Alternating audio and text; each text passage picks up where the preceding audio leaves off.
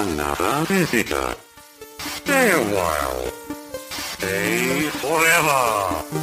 Ein Podcast über alte Spiele von zwei alten Männern. Stay Forever mit Gunnar Lott und Christian Schmidt. Hallo Christian. Hallo Gunnar und hallo liebe Zuhörer. Was machen wir hier?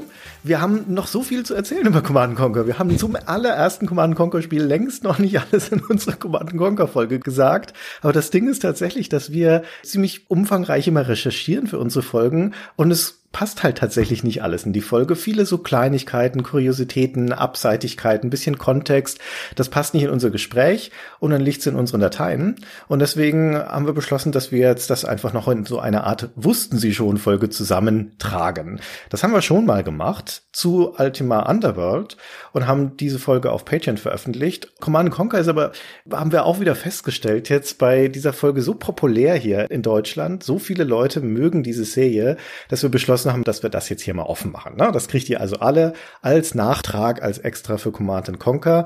Wenn wir in Zukunft weitere Trivia-Folgen machen sollten, was nicht ausgeschlossen ist, je nachdem, was das Material hergibt, dann werden wir es ja aber wieder in Patreon einstellen. Das nur schon mal so als kleiner Hinweis. So, dann fangen wir auch an. Christian, was haben wir Wichtigstes vergessen in der Folge, was wir jetzt hier locker als Trivia unterjubeln wollen? Ja, also wir tun jetzt so, als sei das so eine Nebensächlichkeit, weißt du. Aber wir haben, wie uns unsere Hörer auch zu Recht darauf hingewiesen haben, natürlich über einen der wichtigsten Exploits nicht gesprochen, der berühmtesten Taktiken in Command and Conquer, die nur in Command and Conquer so möglich waren. Die Rede ist vom sogenannten Sandbagging und das bedeutet, dass man, man kann ja Mauern bauen im Spiel, ne? Und das Spiel hat aber dieses eigenwillige Bauprinzip, dass du neue Gebäude und so also auch Mauern immer nur neben ein existierendes Gebäude setzen kannst. Aber für Mauern heißt es, dass du natürlich prinzipiell unendlich lang eine Mauer an die andere setzen kannst. Und die günstigste Mauer im Spiel sind die Sandsäcke, also die Sandbags. Und so kannst du Mauern aus deiner Basis rausbauen. Ja, man ahnt schon, wo das hinführt. Du kannst also lange Mauerreihen so in die Karte hineinbauen. Solange der Untergrund eben ist, geht das ewig hin. Und zum Beispiel zur Basis des Gegners rüber. Ja, und dann da mal einen Turm hinsetzen oder eine Kaserne oder sowas. Und diese Mauernreihe muss noch nicht mal ununterbrochen sein. Es reicht halt, dass irgendwo ein Mauerstück steht und du kannst was anderes daneben bauen. Das heißt, du kannst auch deine Sandsäcke wieder verkaufen, die, die du nicht mehr brauchst, um deine Mauer weiterzubauen und kriegst ein bisschen Geld zurück. Das ist eigentlich deswegen vor allen Dingen ein Exploit, weil das im Zusammenspiel mit der K I des Spiels im Singleplayer-Modus den Effekt hat, dass die künstliche Intelligenz Mauern nicht als Gegner sieht. Das heißt, die beschießt niemals Mauern. Die beschießt gegnerische Einheiten und Gebäude, aber keine Mauern, weil Mauern per se nicht gefährlich sind. Das heißt, wenn du deine eigene Basis mit einer Mauer versperrst, also ganz zumachst, dann steht die K I da davor, die Soldaten, türmt sich so langsam so eine, ne, so eine Gruppe, so eine Armee vor deiner Basis auf und macht nie was.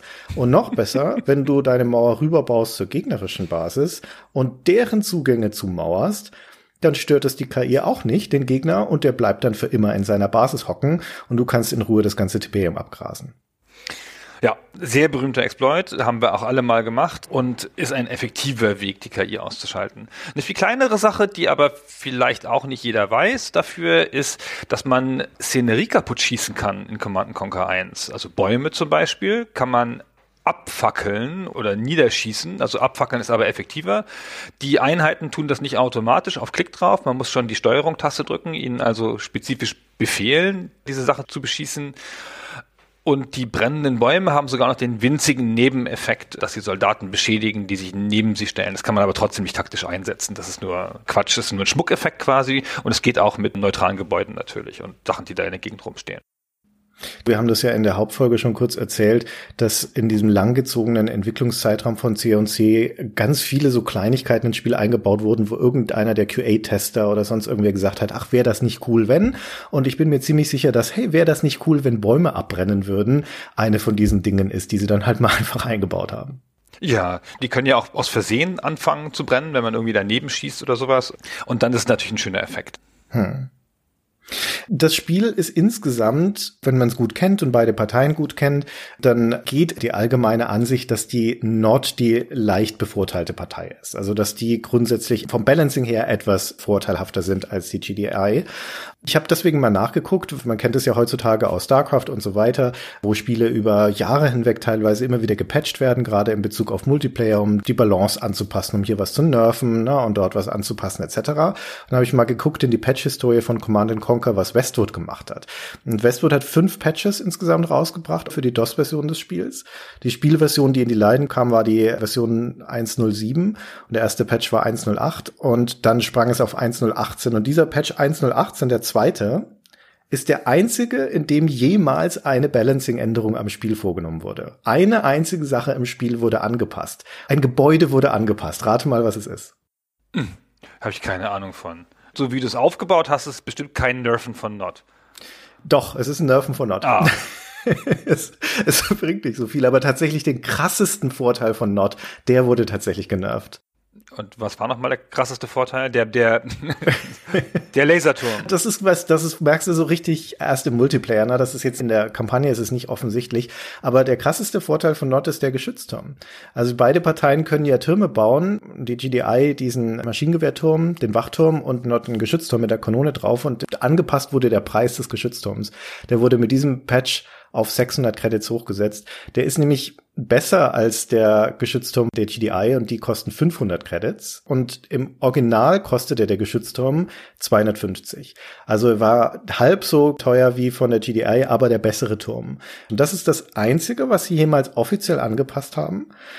Und das ist aber nicht die ganze Wahrheit, weil es mindestens eine weitere Balanceänderung gibt, die mit diesem Patch eins Punkt achtzehn ins Spiel gekommen ist. Und die betrifft auch nur den Multiplayer-Modus oder die speziell betrifft nur den Multiplayer-Modus, weil da gibt's ja Tech Level, ne? Also was du bauen kannst in deiner Basis, vor allem was für Einheiten du bauen kannst, hängt ab von deinem aktuellen Tech Level. Und der Buggy, der N O D, der war im Originalspiel auf Tech Level zwei freigeschaltet, also sehr, sehr früh im Spiel. Und nach diesem Patch rutscht er auf Tech Level vier. Das heißt, es dauert deutlich länger, bevor du den Buggy kaufen kannst. Und das ist eine undokumentierte Änderung. Das steht nirgendwo, das steht auch nicht in den Patch Notes. Das ist erst zweitausendachtzehn überhaupt rausgefunden worden von Usern des C N C Net Forums. Durch oh. schieren Zufall, die haben sich über ein anderes Thema unterhalten, aber dreiundzwanzig Jahre später haben sie dann rausgefunden, dass das Tech Level sich verändert hat. Wer weiß, ob nicht andere Änderungen auch noch drin gewesen sind, aber es sind also mindestens diese zwei Nerfs für N O D im Spiel gemacht worden, aber sonst nichts. Aber den braucht man doch, den Buggy. Ist doch voll gemein, den erst so spät zu machen. Na, du hast ja immer noch das Raketenbike und das bekommst du vorher. Ah ja, das Bike, das stimmt. Zum Erforschen geht ja auch das Bike. Hm. Okay, nächste Sache, was vielleicht auch nicht jeder weiß, ist, dass das Flugfeld der N O D einen strategischen Nachteil hat gegenüber der Waffenfabrik von der G D I. Beides sind die Gebäude, die Fahrzeuge herstellen. Das ist ja immer gematcht, so einigermaßen. Aber bei der Waffenfabrik kommen die ja direkt rausgerollt. Und beim Flugfeld, da ist es nach der Bauzeit noch eine Lieferzeit, weil die erst mit dem Flugzeug gebracht werden. Das Flugzeug kommt von rechts und fliegt das ganze Weg über die Karte bis zum Flugfeld. Und je weiter im Westen das dann steht, desto länger dauert die Lieferung, weil dann fliegt das Flugzeug nicht etwa von der anderen Seite ein, nein, warum auch, sondern kommt weiterhin immer von der rechten Seite. Das ist nur im ersten C N C so. Dann hinterher wurde das abgeschafft. Und dann gibt's nur noch Fabriken, aus denen die rausrollen. Ich habe immer gedacht, das sei vielleicht ein Relikt aus Dune, wo ja alles mit, immer mit dem Flugzeug kam. Möglich, ja. Also es gibt noch die kleine Kuriosität dazu, dass die Karten von Command and Conquer sind maximal vierundsechzig mal vierundsechzig Felder groß. Du siehst aber im Spiel immer nur zweiundsechzig mal zweiundsechzig Felder maximal. Manche Karten sind ja auch kleiner. Das ist dann nur ein Ausschnitt von so einer vierundsechziger Karte. Und warum siehst du die äußeren zwei Felder nicht? Weil da nämlich das Flugzeug steckt von den N O D. Also das verschwindet nicht von der Karte, sondern das bleibt hängen in den äußersten zwei Feldern der Karte. Und deswegen ist die abgeschnitten, damit du das nicht siehst. Ach, das bleibt hängen, aber am Ende oder am Anfang? Das wartet auf den ersten zwei Feldern oder das bleibt ja auf den genau. letzten zwei Feldern hängen? Beides. Ah, okay. Lustig. Wenn wir schon bei K I vorhin waren, der Computer, wenn du den bekämpfst in den Singleplayer-Kampagnen, der cheatet natürlich. Na, das ist quasi gang und gäbe bei den Spielen dieser Zeit. Aber ich finde es immer interessant zu sehen, was der Computer so alles kann oder darf, was du nicht darfst. Und aus meinem eigenen Spiel sind ein paar Dinge zumindest sehr offensichtlich. Es mag sein, dass diese Liste noch länger ist, aber zumindest fünf Sachen, die der Computer auf jeden Fall kann, die du nicht kannst. Der beginnt mit wesentlich mehr Geld als du selbst. Also der hat den finanziellen Vorteil schon mal. Der kann Türme errichten, ohne dass sie eine Verbindung zu anderen Gebäuden haben müssen. Das merkt man vor allen Dingen auch in manchen Karten, wenn man Geschütztürme von N O D zerstört oder von G D I, die irgendwo in der Karte stehen. Und da errichtet der Computer sie manchmal wieder neu. Und er darf das halt einfach, ohne dass da eine Mauer oder sonst was daneben stehen muss. Und genau das Gleiche gilt für Bauhöfe auch. In der letzten Mission von den beiden Kampagnen, da haben der jeweilige gegnerische Partei ja mehr als einen Bauhof. Und wenn du einen davon zerstörst und der zweite existiert noch, dann baut der Computer den ersten wieder auf nach einiger Zeit. Und als Spieler müsstest du damit zu einem Fahrzeug hinfahren, mit einem Zündheuer und da deine Basis wieder aufbauen. Und der Computer kann es einfach so wieder dahinstellen. Er stellt es aber immer nur an den gleichen Ort, ne? Also der baut es nicht irgendwo anders hin. Und er kann, was besonders kurios ist, Kraftwerke setzt er im Doppelpack. Also wenn der ein Kraftwerk gebaut hat, dann baut er zwei auf einmal hin. Die erscheinen dann sofort an der gleichen Stelle. Und wenn der Computer die G D I spielt, dann kann er auch was, was du nicht kannst als Spieler. Der kann nämlich mit seinen Orcas, also den fliegenden Einheiten, die fliegenden Einheiten der N O D, die Apaches, im Flug angreifen. Du kannst als Spieler nur Bodenziele deinen Einheiten geben, keine fliegenden Ziele, der Computer kann's. Wieso kann der Kraftwerk im Doppelpack setzen? Das finde ich am kuriosesten von all diesen Sachen. Ja, ich auch. Also das ist ja echt total komisch, weil das ist ja nicht so richtig dringend, dass er das braucht. Das finde ich total auffällig. Also ich meine, das beim Cheaten von K Is ist ja immer schön, wenn man das nicht so merkt. Ja, dass die K I manchmal schon mehr Gebäude mit denen startet und so, das gibt's ja in vielen Spielen. Und dass sie mehr Geld hat, gut, das ist auch augenfällig, aber das kannst du ja nicht so genau kontrollieren, ja, weil du weißt ja nicht genau, wie viel sie schon abgebaut hat. Aber dieses doofe Kraftwerk setzen, und da hat sie ja auch nicht so viel von. Also ich habe das gesehen bei den Nord. Bin mir jetzt nicht ganz sicher, ob du zwei Kraftwerke brauchst, um einen Obelisken zu powern. Vielleicht ist es das, dass der halt einfach hm. genügend Energie immer hinsteckt, um auf jeden Fall einen Obelisken wieder benutzen zu können. Hm. Ja, das könnte schon sein. Das könnte schon sein. Naja.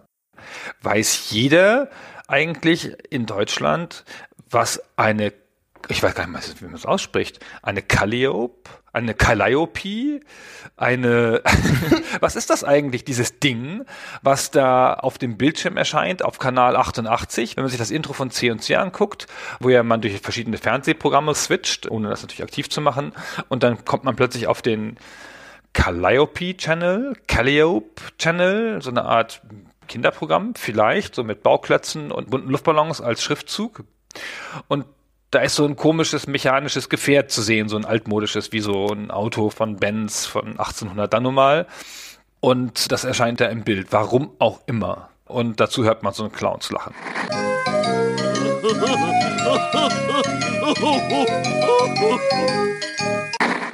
Und wenn man jetzt nachguckt, was Calliope, Calliope bedeutet, ja, hätte mal schön nachgucken sollen, nicht nur was es bedeutet, sondern auch wie es ausgesprochen wird, dann ist die Calliope im Deutschen natürlich die griechische Muse. Und der Name, und das kann man, glaube ich, echt nicht wissen, ist die Bezeichnung für Dampforgeln. Und wenn man genau hinguckt, dann ist dieses Gefährt auch kein Auto, sondern so eine Art dampfbetriebene Orgel, die selbst fahren kann. Stimmt. Die gab es in den U S A auf Jahrmärkten im neunzehnten. Jahrhundert. Und die sind angeblich auch mal explodiert und so. Was jetzt nicht so schön ist. Du weißt bestimmt, wie das ausgesprochen wird, Christian. Ich habe keine Ahnung, wie es ausgesprochen wird, aber ich füge das trotzdem meinem Englisch-Wortschatz hinzu. Wer weiß, wann man es mal brauchen kann. Sehr gut. Also im Deutschen betont man die Musen so hinten eher Calliope. Ja, ich weiß nicht, wie es im Englischen ausgesprochen wird. Naja. Calliope hätte ich jetzt gesagt, aber vielleicht ist irgendein englischer Muttersprachler unter unseren Zuhörern und kann das aufklären. Das wäre sehr hilfreich. Gut, dass du das gesagt hast, weil es wäre niemandem von alleine eingefallen. Das hätten unsere Hörer, die uns ja so gerne korrigieren, bestimmt ohne deinen Hinweis nicht gesagt. Ja. Okay, vielleicht wäre es nicht notwendig gewesen.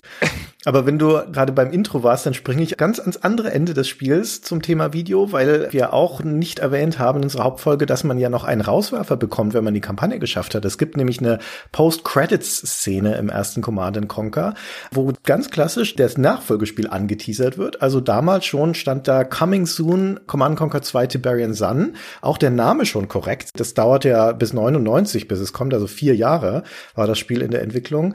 Aber sie haben den Namen offensichtlich beibehalten. Tiberian Sun war also damals schon klar.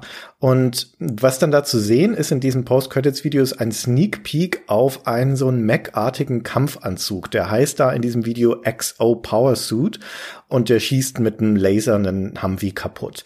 Das ist also tatsächlich eine Art Hinweis darauf, dass im nächsten Spiel ja dann auch wirklich die G D I, also es ist ganz eindeutig eine G D I-Einheit, die man hier da sieht, mit Mechs in die Schlacht zieht und nicht mehr mit Panzern. Allerdings wirklich mit Mechs, also nicht mit Powersuits. Diese X O Powersuit, die hier geteasert wird, die kommt nicht im Nachfolger vor. Die kommen nie in irgendeinem C und C-Spiel vor. Und auch Laser kommen auf G D I-Seiten nicht vor. Aber es ist zumindest thematisch also richtig. Es weist darauf hin, dass im nächsten Spiel Mech-artige Vehikel vorkommen werden. Und so kam es ja dann auch. Noch hinzuzufügen an der Stelle ist, dass in typischer Virgin-Manier sie dann auch gleich einen Screenshot dieser Szene hinten auf die Packung der U S-Version getan haben, zwischen die normalen Screenshots. Das hat ja gar keinen Sinn, weil der im Spiel nicht vorkommt. Und sogar, wenn du tapfer warst, die Credits durchzugucken, dann ist auch noch der Gag gespoilert, weil du diese Figur schon hinten drauf gesehen hast. Alter, ey. Ach, also die Packung ist ja ohnehin ein Skandal, weil da ja auch noch ein einziger richtiger Screenshot drauf ist, der nicht aus einer Zwischensequenz kommt. Und das ist einer der Promo-Shots, die ja bekanntlich ein bisschen also gefaked waren oder aufgehübscht waren jedenfalls. Ja, so sieht das Spiel nicht aus, genau. Der einzige Screenshot hinten drauf zeigt eine Fantasieversion des Spiels sozusagen. Das ist schon dreist. Sehr lustig. Ich möchte noch ganz kurz hinzufügen, weil wir gerade bei Virgin sind und damit auch bei der Werbung, die so ein Publisher macht. Wir hatten ja erzählt im Podcast, dass es eine kontroverse Anzeige gab, die Virgin in, in U K geschaltet hat.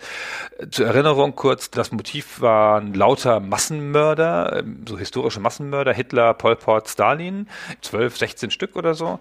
Einfach so Bilder nebeneinander und darüber stand bisherige Highscore-Halter. Und das war noch nicht mal die Kontroverse, da sind die Engländer ja schmerzfrei, sondern die Kontroverse war dann, dass der französische Präsident Jacques Chirac, der aktive Präsident Jacques Chirac dabei war, möglicherweise wegen der Atombombentests, die es damals gab. Ja, ja, Kontroverse, bla bla, alles Mögliche. Und ich hatte das in Erinnerung, dass ich da ein ganz anderes Motiv hatte, dass ich in der P C Zone ein anderes Motiv, auch ein ziemlich fieses gesehen hatte und das habe ich gesucht und für die Recherche, für die Folge nicht gefunden. Und jetzt habe ich nochmal nachgeguckt, weil es mir keine Ruhe gelassen hat und habe es jetzt gefunden. Es gibt nämlich in der gleichen Kampagne noch ein Motiv und da sieht man Hitler von hinten, also den originalen Hitler in einem Foto, wie er von einer Brüstung runterschaut, auf eine Ansammlung von tausenden uniformierter S A-Leuten im Hintergrund. Das ist ein originalhistorisches Foto von der Dortmund-Rallye neunzehnhundertdreiunddreißig, so ein Aufmarsch der Nazis. Und über dem Bild, wo Hitler auf seine S A guckt, sieht man die Zeile "It's a great feeling". Und das finde ich echt ganz schön hart.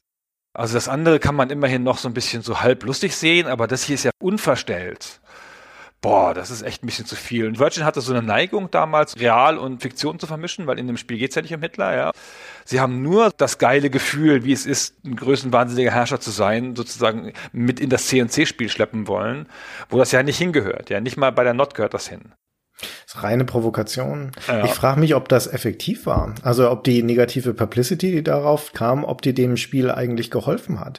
Das Spiel war ja von sich aus stark genug und durch die positiven Kritiken in der Presse und Mundpropaganda und sowas von sich aus stark genug, dass es so oder so zum Erfolg geworden wäre. Hat die Werbung da jetzt noch was dazu getan?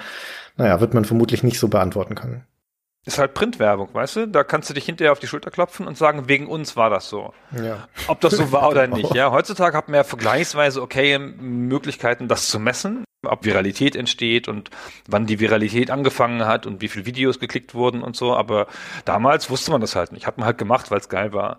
Weil die Leute im Marketing das super fanden. Ach, widert mich an. Ha. Reden wir mal über Cut-Content, weil bei so einem Spiel, das die Größe von Command and Conquer hat und das lange in der Entwicklung ist, da bleibt es nicht aus, dass auch manche Dinge, die erstmal ins Spiel eingebaut werden oder eingebaut werden sollten, dann es am Ende nicht ins fertige Produkt schaffen. Und es ist auch immer ganz interessant zu gucken, warum manche Sachen vielleicht nicht reingekommen sind.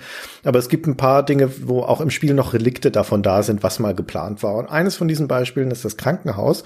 Das sieht man zum Beispiel in der zwölften G D I-Mission. Da befreit man so eine fast zerstörte G D I-Basis, in der der Doktor Möbius drin ist. Und der Storyrahmen ist, dass der Möbius dort in einem Krankenhaus die Effekte von Tiberium auf Menschen studiert. Na, das Tiberium, das schädigt ja Menschen und mutiert sie am Ende sogar. Und der Möbius, der findet das da raus. Und du musst ihn aus dieser Basis befreien. Und da ist also ein ziviles Gebäude drin. Das sieht auch einfach aus wie so ein Krankenhaus. Ein großes Kreuz und da oben ist nochmal so ein gelbes Kreuz drauf. Und das hat aber keine weitere Bedeutung im Spiel. Das ist aber ein Relikt von einem ursprünglichen Gebäude, das du bauen konntest. Und zwar einfach das Gegenstück zur Werkstatt, mit der du Vehikel heilen kannst. Das war dafür gedacht, dass du auch Soldaten heilen können solltest, logischerweise. Das hat Westwood dann aber entschieden, nicht mit ins Spiel reinzunehmen. Vermutlich, weil es zu kleinteilig geworden wäre, zu frickelig. Und weil, das merkt man bei der Werkstatt ja auch schon, das Management der Einheiten, die du da draufschicken musst und wieder runterschicken musst, echt frickelig ist. Das funktioniert nicht so richtig gut. Die bleiben dann auch manchmal stehen. Na, da ist einfach die Grenze der K I erreicht scheinbar und vermutlich war das mit dem Krankenhaus auch nicht anders. Das wiederholt sich dann sogar nochmal bei Tiberian Sun, die gleiche Geschichte. Da gibt es auch wieder ein Krankenhaus, das ist da ein ziviles Gebäude, da gibt es eine I N I-Datei dazu und da ist auch festgelegt, was dieses Krankenhaus kann. Es kann nämlich Einheiten heilen, ja, logischerweise. Das ist aber deaktiviert mit einem Eintrag in der I N I-Datei. Das wird also nie benutzt im Spiel. Man kann es aber von Hand wieder umstellen. Und ab dann kannst du diese Krankenhäuser in Tiberian Sun auch übernehmen und kannst sie dann benutzen, um Einheiten zu heilen. Das ist ganz schön. Da sieht man mal, dass das ein völlig funktionales Feature war, ja, das richtig im Spiel eingesetzt werden konnte und dass sie nur wahrscheinlich aus Balancing-Gründen, um nicht übertriebenes Micromanagement zu haben, rausgeworfen haben. Und nicht, weil es halb fertig war, was ja oft auch passiert, ja, dass so halbfertige Features rausgeworfen werden. Was auch noch rausgefallen ist, ist, dass die N O D eigentlich noch einen Mikrowellenpanzer haben sollte, der Mikrowellenblitze verschießt. Und zwar solche, die dann beim Feind einschlagen und dann von Panzer zu Panzer springen oder von Gegner zu Gegner springen, wenn die in der Nähe stehen, um so ganze Ansammlungen auszuschalten. Und es gibt sogar eine Render-Szene dazu schon, also es war auch relativ weit, weil so Render-Szenen hätte ich jetzt gedacht, macht man erst nachdem das Feature schon steht, ganz am Ende. In der Render-Szene sieht man zwei G D I-Panzer auf eine N O D-Basis zurasen und dann kommen plötzlich die Blitze und dann explodieren sie. Sieht gut aus, aber das hat es ins Spiel nicht geschafft. Das Video aber hat man nicht weggeworfen, weil so ein gutes Video muss man ja nicht wegwerfen. Ja? Das läuft in den Credits im Hintergrund. Genau. Sind überhaupt ein paar Videos erstellt worden, die es dann nicht ins Spiel geschafft haben. Auf YouTube gibt's da auch Zusammenschnitte davon. Also das ist alles nichts Aufregendes. Das Beste ist schon diese Mikrowellenpanzer-Sequenz. Aber es gibt zum Beispiel eine längere Unterwasser-Gefechtssequenz, wo so futuristische U-Boote sich gegenseitig bekämpfen. Und also es gibt ja nun wirklich keinen Anflug von Hinweis darauf noch im Spiel, dass da irgendwas jemals mit Wasser oder sogar Unterwasser geplant war. Aber so eine Rentesequenz haben sie dafür gemacht. Und dann gibt's auch noch so kleinere Szenen wie zum Beispiel eine Szene aus dem Weißen Haus, wo der Präsident im Oval Office sitzt und gerade einen Fernsehnachrichtenbeitrag anschaut und so weiter. Es wurde im Laufe der Zeit am Plot einiges geändert, deswegen sind auch einige Elemente, die ursprünglich mal geplant waren, dann halt einfach wieder rausgefallen, weil die Story sich verändert hat und diese Cutscene ist vermutlich eines davon. Woher war die wohl? Also war ein Unterwasserfahrzeug geplant oder sowas sogar? Oder war es irgendwie eine Mission, wo man nur mit Unterwasserwegen hin konnte oder so? Keine Ahnung, also da müsste man tatsächlich mal mit dem Entwicklungsteam sprechen. Aber eine von den Relikten, die jetzt im ersten Spiel noch drin sind, die auch so ein Opfer von einer Story-Änderung sind, ist der Viseroid. Wie spricht man das denn aus? Viseroid? Schon Viseroid, würde ich sagen. Bestimmt, ich sag gar nichts dazu. Das sollen die User sagen. Also die Spieler, die Tiberian Sun gespielt haben, die kennen die natürlich. Das sind so Tiberium-Kreaturen, so Schleimbatzen. Die entstehen da im zweiten Teil immer dann, wenn Soldaten durch Tiberium-Vergiftung sterben. Also zum Beispiel, wenn sie zu lange über Tiberium laufen, dann werden sie zu diesen mutierten Tiberium-Kreaturen. Die gab's im ersten C und C auch schon. Allerdings siehst du sie in der Kampagne nie, sondern nur im Multiplayer-Modus. Das heißt, wer es nie Multiplayer gespielt hat, der hat auch diese Einheit nie gesehen. Und da entstehen sie auch nicht durch Tiberium-Vergiftung, sondern da sind sie einer der zufälligen Inhalte in den Kisten, die da im Multiplayer-Modus auf der Karte liegen. Das ist nicht so wie in der Kampagne, da sind in den Kisten immer nur, ist immer nur Geld drin. Aber in dem Multiplayer-Modus können da unterschiedliche Dinge drin sein, gute wie schlechte. Und einer der schlechten Effekte, der da passieren kann, wenn du eine Kiste einsammelst, ist eben, dass so ein Viseroid, also so ein Schleimklumpen rauskommt und dann natürlich auch sofort angreift. Und die Kreaturen sind im Spiel, weil die ursprünglich mal als Teil der Kampagne geplant waren. Also es scheint so, dass die mutierenden Effekte von Tiberium, dass die stärker ausgespielt werden sollten, ursprünglich mal in der Story, aber das ist dann gestorben und dann hatten sie aber offensichtlich diese Einheit schon und haben sie dann halt im Multiplayer noch recycelt als dieses Zufallselement. Ehe man was wegschmeißt, dann kommt es wenigstens noch als sinnloses Zufallselement vor, ja, um dich zu bestrafen, wenn du was gefunden hast.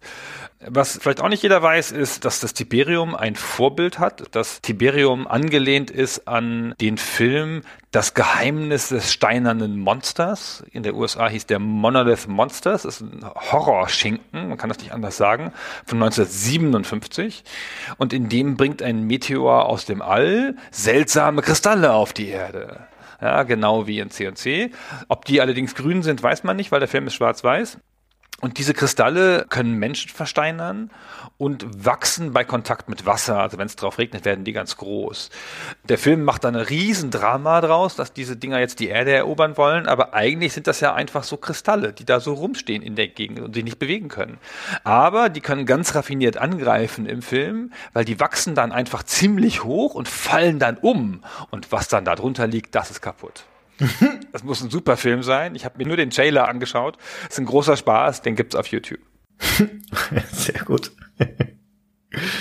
Ich mache noch mal kurz weiter mit diesen Cut-Content-Geschichten, weil man kann auf den C Ds einige Dinge finden, die halt in den Dateien noch drin sind, die aber im Spiel selbst nicht auftauchen. Unter anderem zum Beispiel Musikstücke, die es nicht ins Spiel geschafft haben.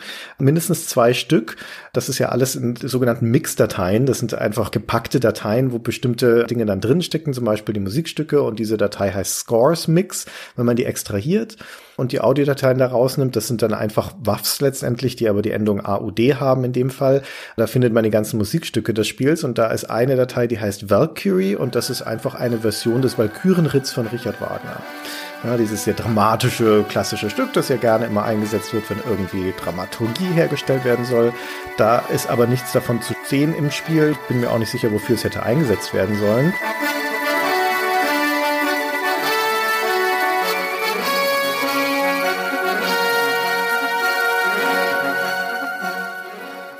Das zweite Stück dagegen, das auch noch mit drin ist, Untamed Land, das ist so eine typische Dschungelmelodie, also so mit na, Bongos und so Zeug, wie man sich das halt vorstellt, wenn man quasi im Land der Eingeborenen unterwegs ist.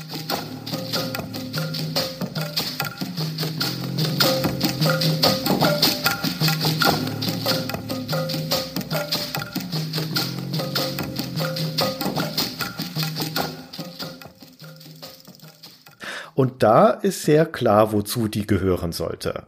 Es gibt ja bekanntlich in C und C Dinosaurier. Im ersten Add-on, der Ausnahmezustand, sind die als Easter Egg drin, versteckte Missionen sind das. Und mit dem Kommandozeilenparameter Fun Park, wenn man das an die Echse anhängt, kann man die freischalten und dann spielt man wirklich mehrere Missionen gegen Dinosaurier. Es gibt vier Dinosaurier im Spiel, den T-Rex, den Stegosaurus, den Velociraptor und den Triceratops. Und im G D C-Video, also die haben auch für G D C über die Entwicklung gesprochen, da haben sie auch erzählt, wie das war. Das muss nämlich albtraumhaft gewesen sein, weil der Brad Sperry ist bekanntlich, will ich sagen, ein kreativer Tyrann, aber vielleicht doch sowas, ja, der nicht der leichteste Chef, würde ich sagen. Nicht der leichteste Mensch, genau. Ist auch selber damit sehr offensiv umgegangen in, in verschiedenen Äußerungen, dass er schon schwierig ist und so. Und die haben da wohl in großer Angst gelebt vor ihm und seinem kreativen Terror, haben es aber trotzdem geschafft, irgendwie in so einer Art Gruppendynamik diese Dinosaurier-Missionen zu machen. Und immer war die Frage, was machen wir bloß, wenn es Brad rausfindet? Ja, und dann ist es ihnen irgendwann passiert und dann gab es auch wirklich einen riesen Ärger deswegen, aber dann hinterher durfte das dann doch im Spiel bleiben, weil dann einer hingegangen ist und zu Kreuz gekrochen ist und gesagt hat, ja, ich weiß, wir hätten es nicht machen dürfen, aber wollen wir es jetzt wirklich wegwerfen? Und dann kam es als Easter Egg rein.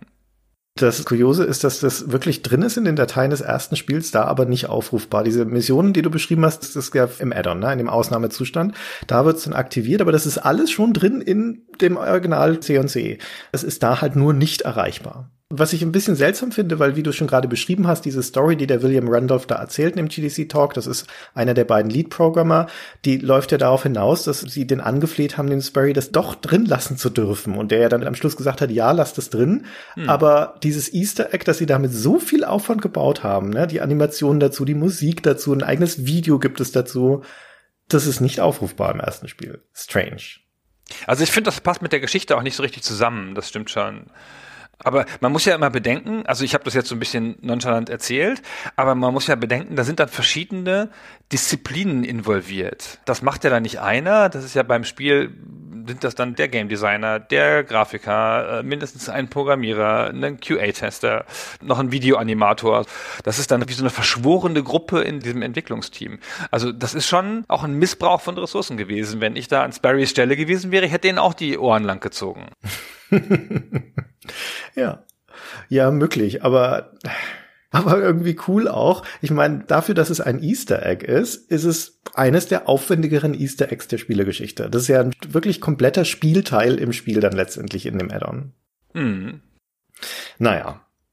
Reden wir noch mal ein bisschen über die Videos. Wir haben ja viel gesprochen in unserer Hauptfolge über die Videosequenzen und wie wichtig und wie bedeutend die sind. Und da gibt's natürlich auch noch ein bisschen Anekdoten dazu zu erzählen. Zum Beispiel, wie der Joe Kucan, der ja letztendlich die Regie geführt hat und für das Casting zuständig war, wie der Kane geworden ist. Das hat er dann später oft und gerne erzählt. Deswegen können wir es ja auch noch mal berichten. Der war ja damals schon bei Westwood angestellt. Der war in seiner Freizeit Laienschauspieler und hat auch schon so Laientheaterregie geführt und so weiter. Das hattest du, glaube ich, auch schon erzählt, aber mhm. der war damals seit zweiundneunzig schon bei Westwood angestellt und zwar, um das Casting für Sprachaufnahmen zu machen. Der war also dafür verantwortlich, dass für die C D-Versionen der Kerandia-Spiele zum Beispiel, dass da Sprecher gefunden wurden und der hat dann die Audioregie dafür gemacht. Und zu der Zeit, wo Command and Conquer in der Entwicklung war, da hat Westwood dann eine eigene Videokomprimierungstechnologie getestet. Das hatten wir auch am Rande erwähnt und dafür brauchten sie halt einfach ein paar Testaufnahmen von Videos und dann haben sie den Kucan da vor eine Kamera gesetzt, der hat sich an Brad Sperrys Schreibtisch gesetzt, in den schweren Sessel und sowas und hat dann da halt ein paar markige Worte improvisiert, die er da in die Kamera gesagt hat. Und später hat er dann auch den Auftrag bekommen, für C und C das Casting zu machen, für die Videos. Das war aber erst eine Weile später. Und bei der Gelegenheit, als man dann nach einem Bösewicht suchte, nach dem Kane, erinnerte man sich bei Westwood dann daran, dass der Kucan bei diesen Probeaufnahmen ja doch schon so ziemlich fies ausgesehen hat, ne? Und das war gar nicht so schlecht. Da hatten einige Leute in der Firma auch richtig Angst bekommen. Lass uns den noch nehmen. Und so wurde der Kucan dann hemdsärmlich zum Kane befördert. Hat bestimmt gar niemand Angst bekommen, weil Sperry war sicherlich noch furchteinflößender.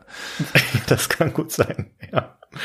Seth, die rechte Hand von Kane, wird gespielt von Eric Gooch. Das ist einer der Grafiker des Teams, also auch kein Schauspieler, sondern einer der Leute richtig aus dem Team heraus. Und das war auch gar nicht geplant. Und im schon kurz erwähnten Talk auf der G D C dieses Jahr hat der das auch erzählt, dass sie rausgefunden haben, so quasi, sie gehen ihre Blätter durch und denken, so, wer ist jetzt nochmal Seth? Und dann haben die den ja gar nicht besetzt. Und dann haben die quasi einfach den Erstbesten genommen, nach der Art der ruhmreichen russischen Armee. Oh, ein Gefangener ist weg. Wir nehmen diesen Passanten.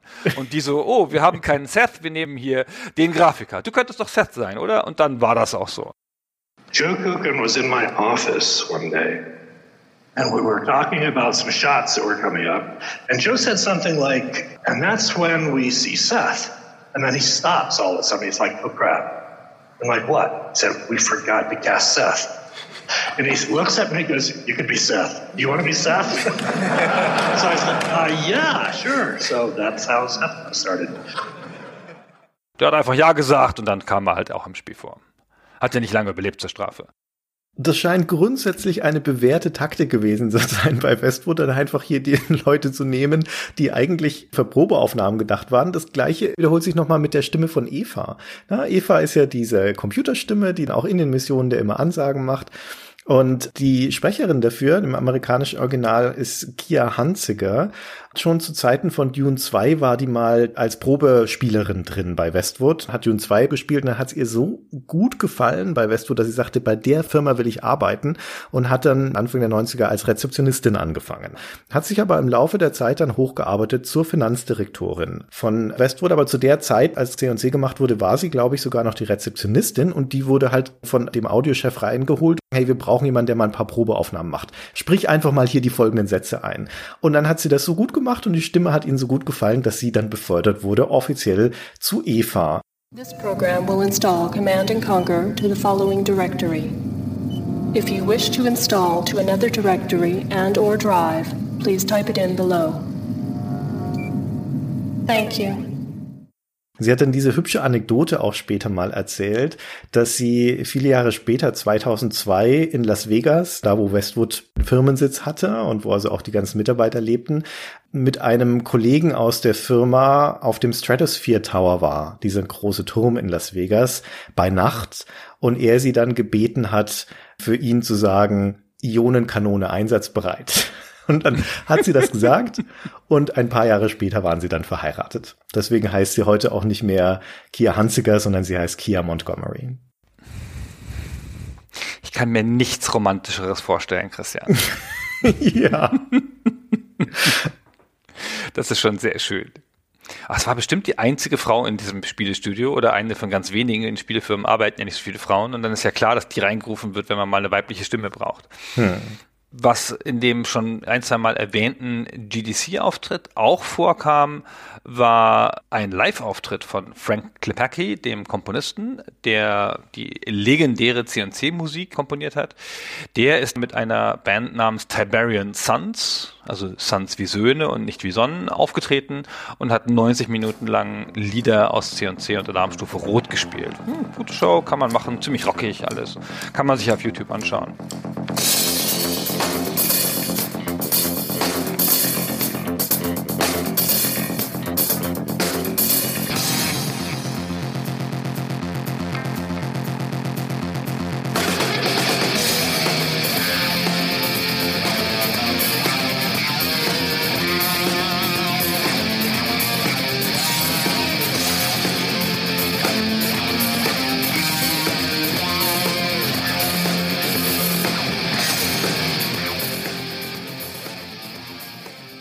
Klepacki ist dieser Tage übrigens bei Petroglyph festangestellt. Das ist das quasi Nachfolgestudio. Die sind gegründet worden vor ein paar Jahren und haben seitdem Strategiespiele gemacht mit unterschiedlichem Erfolg.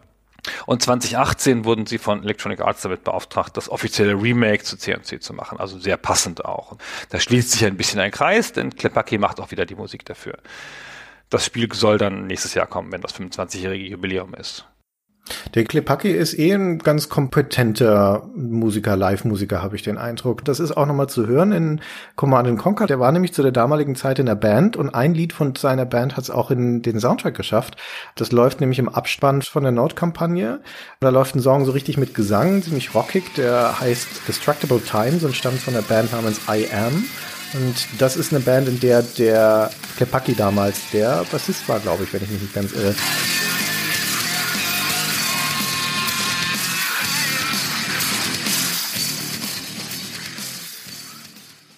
Die gab es zu dem Zeitpunkt, wo C und C rauskam, dann schon nicht mehr. Die hat sich fünfundneunzig aufgelöst, aber während der Produktion von Command and Conquer war er eben in dieser Band.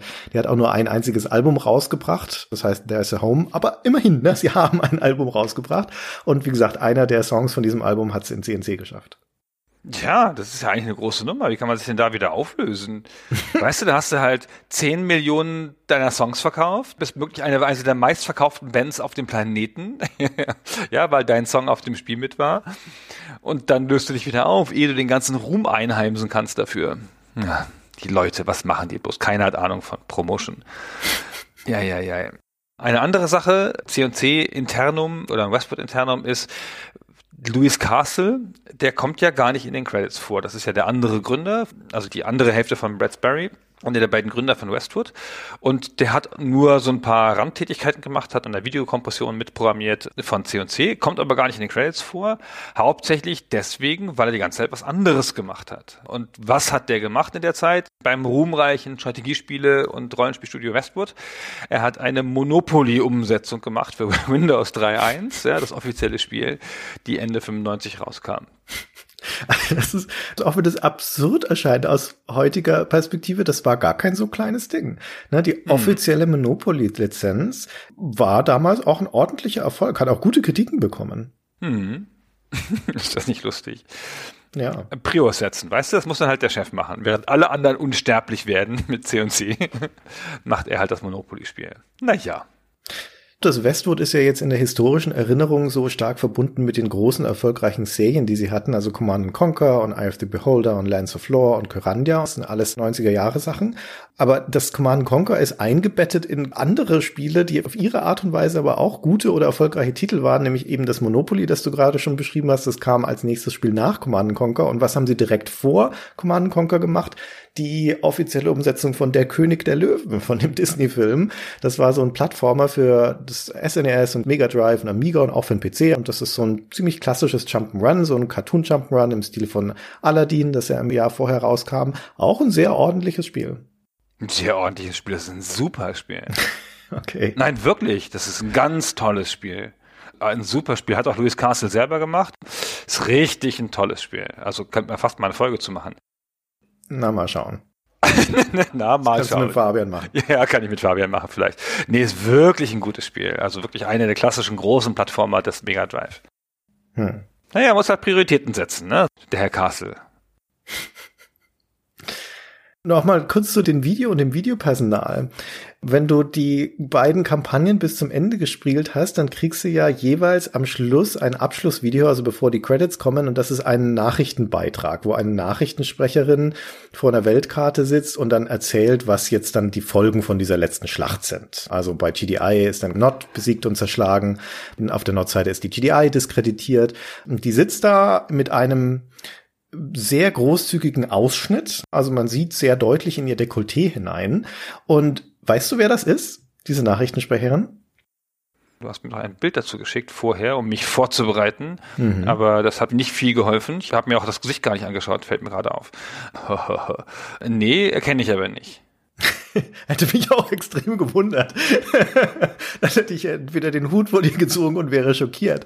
Aber diese Frau heißt Marcia Swayze, das ist ein Fotomodell, und das ist zu diesem Zeitpunkt damals schon die Ex-Frau von Don Swayze, und Don Swayze wiederum ist der Bruder von Patrick Swayze, dem Dirty Dancing Schauspieler. Das ist also die Ex-Schwägerin von Patrick Swayze, die da spricht. Also die war nicht Teil von Westwood, ne? Das ist offensichtlich wirklich eine von den Leuten, die sie gecastet haben für das Spiel.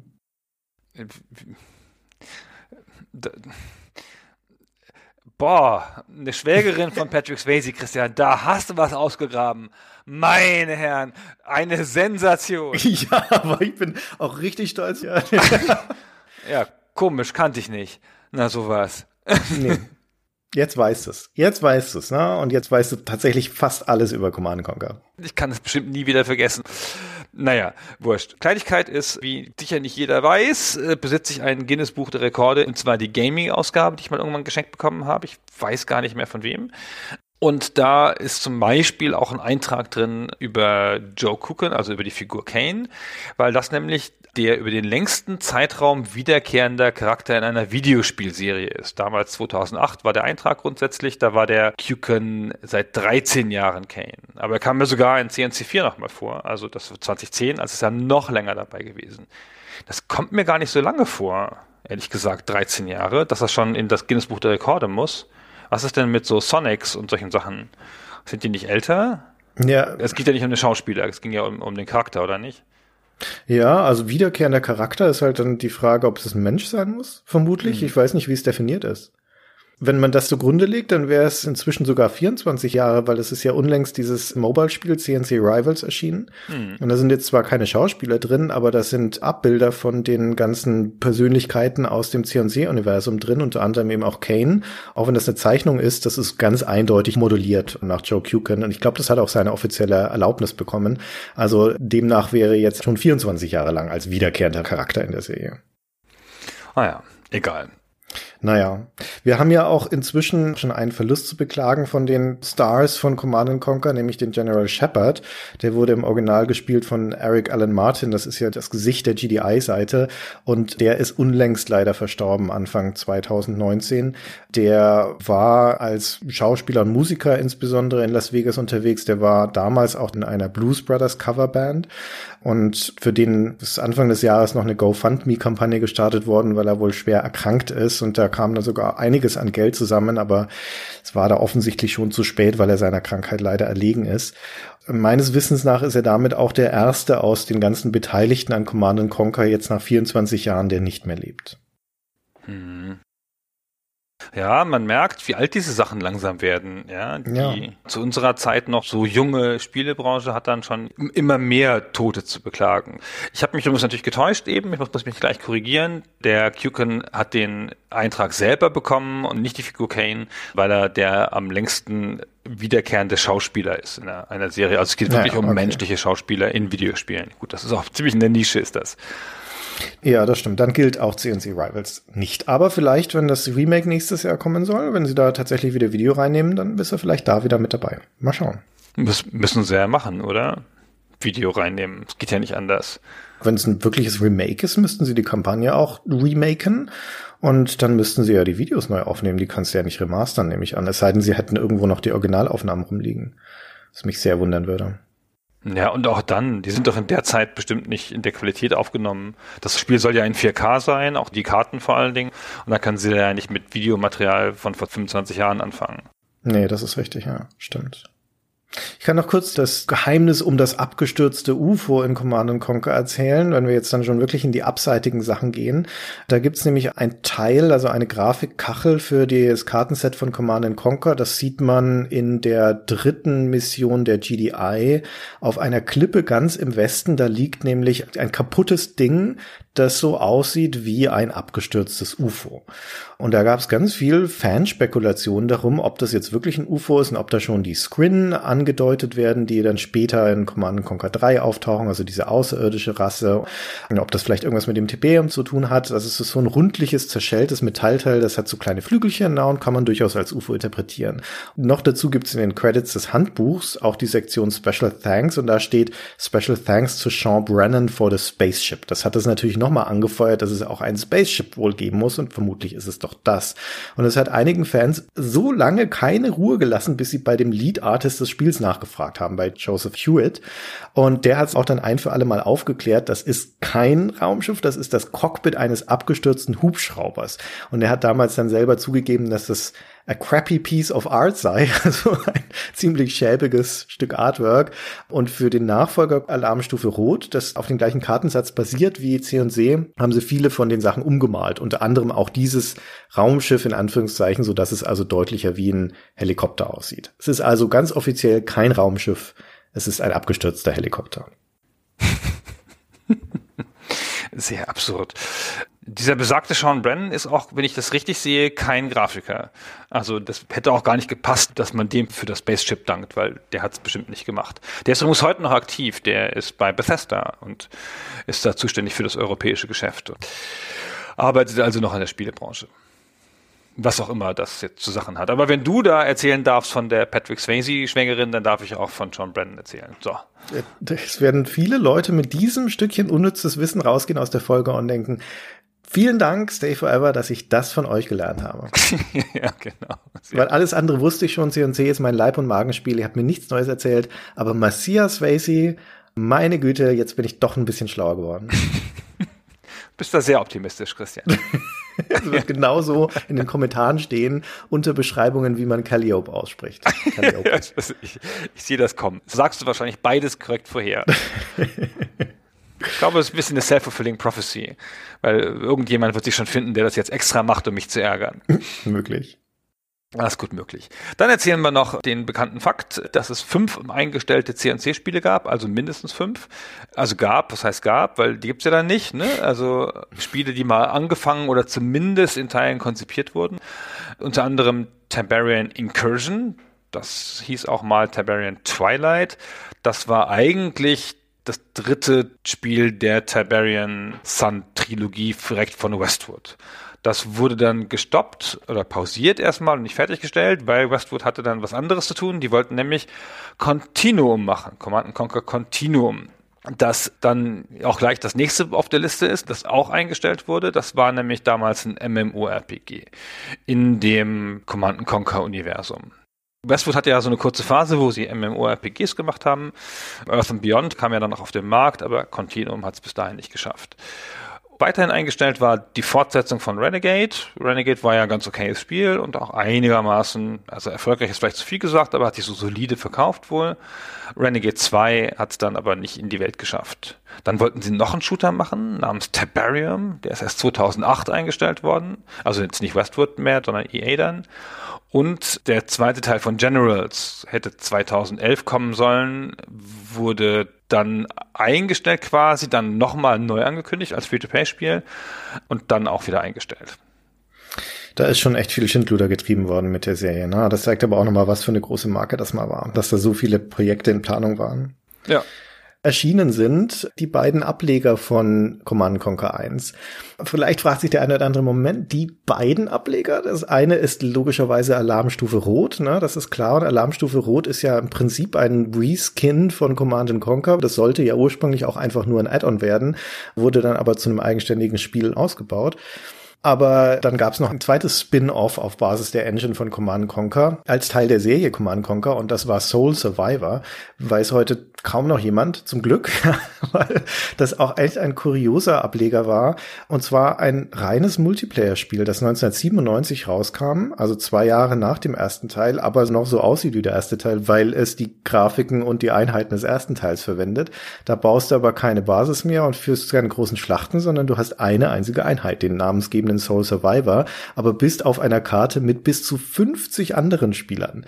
Also Battle Royale würde ich fast mal sagen. Das ist so eine Art riesiges Deathmatch, wo bis zu fünfzig Spieler sich gegenseitig runterballern, bis nur noch einer da ist. Und auf dieser ganzen Karte gibt es dann Kisten, die du einsammeln kannst, die machen dich dann schneller oder stärker oder resistenter und so weiter. Und du kannst mit den Einheiten aus dem ersten C und C spielen und mit den Dinosauriern, wenn du das möchtest. Da sind sie auch nochmal drin.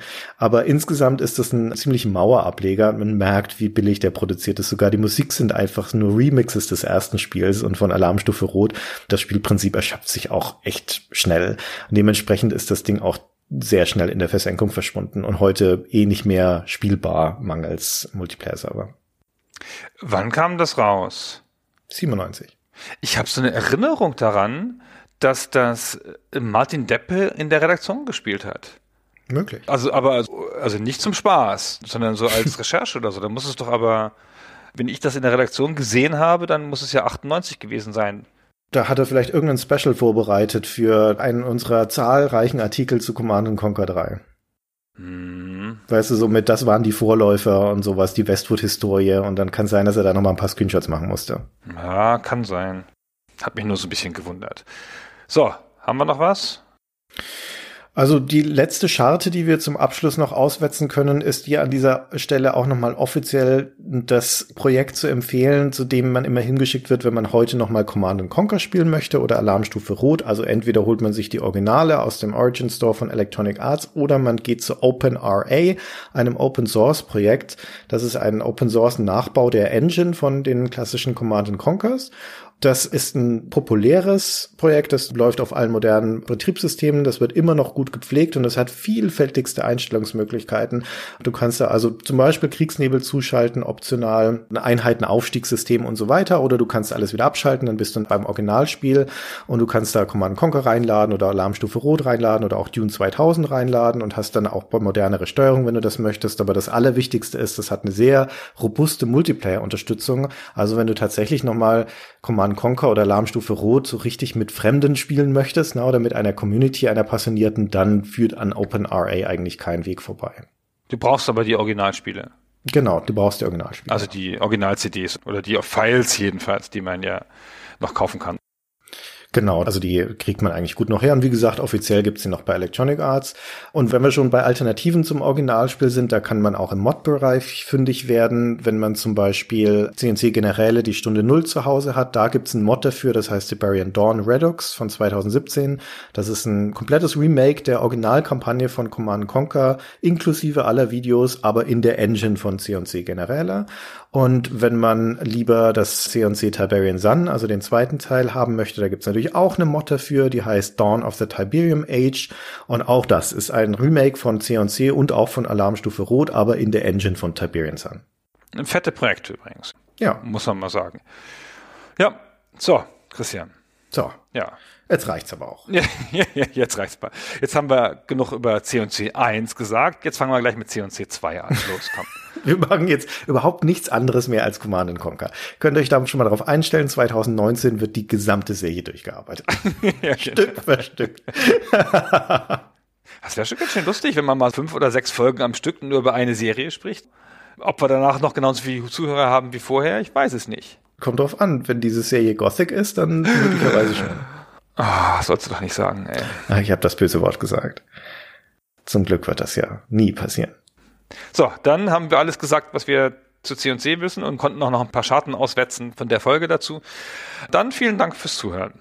Ganz genau. Und ihr geht jetzt bitte zu der nächstbesten Person neben euch und fragt die, sag mal, Marcia Swayze, wusstest du schon, wo die mitgespielt hat? Und der Abend ist gerettet. So, viel Spaß dabei. Bis zum nächsten Mal. Tschüss. Tschüss.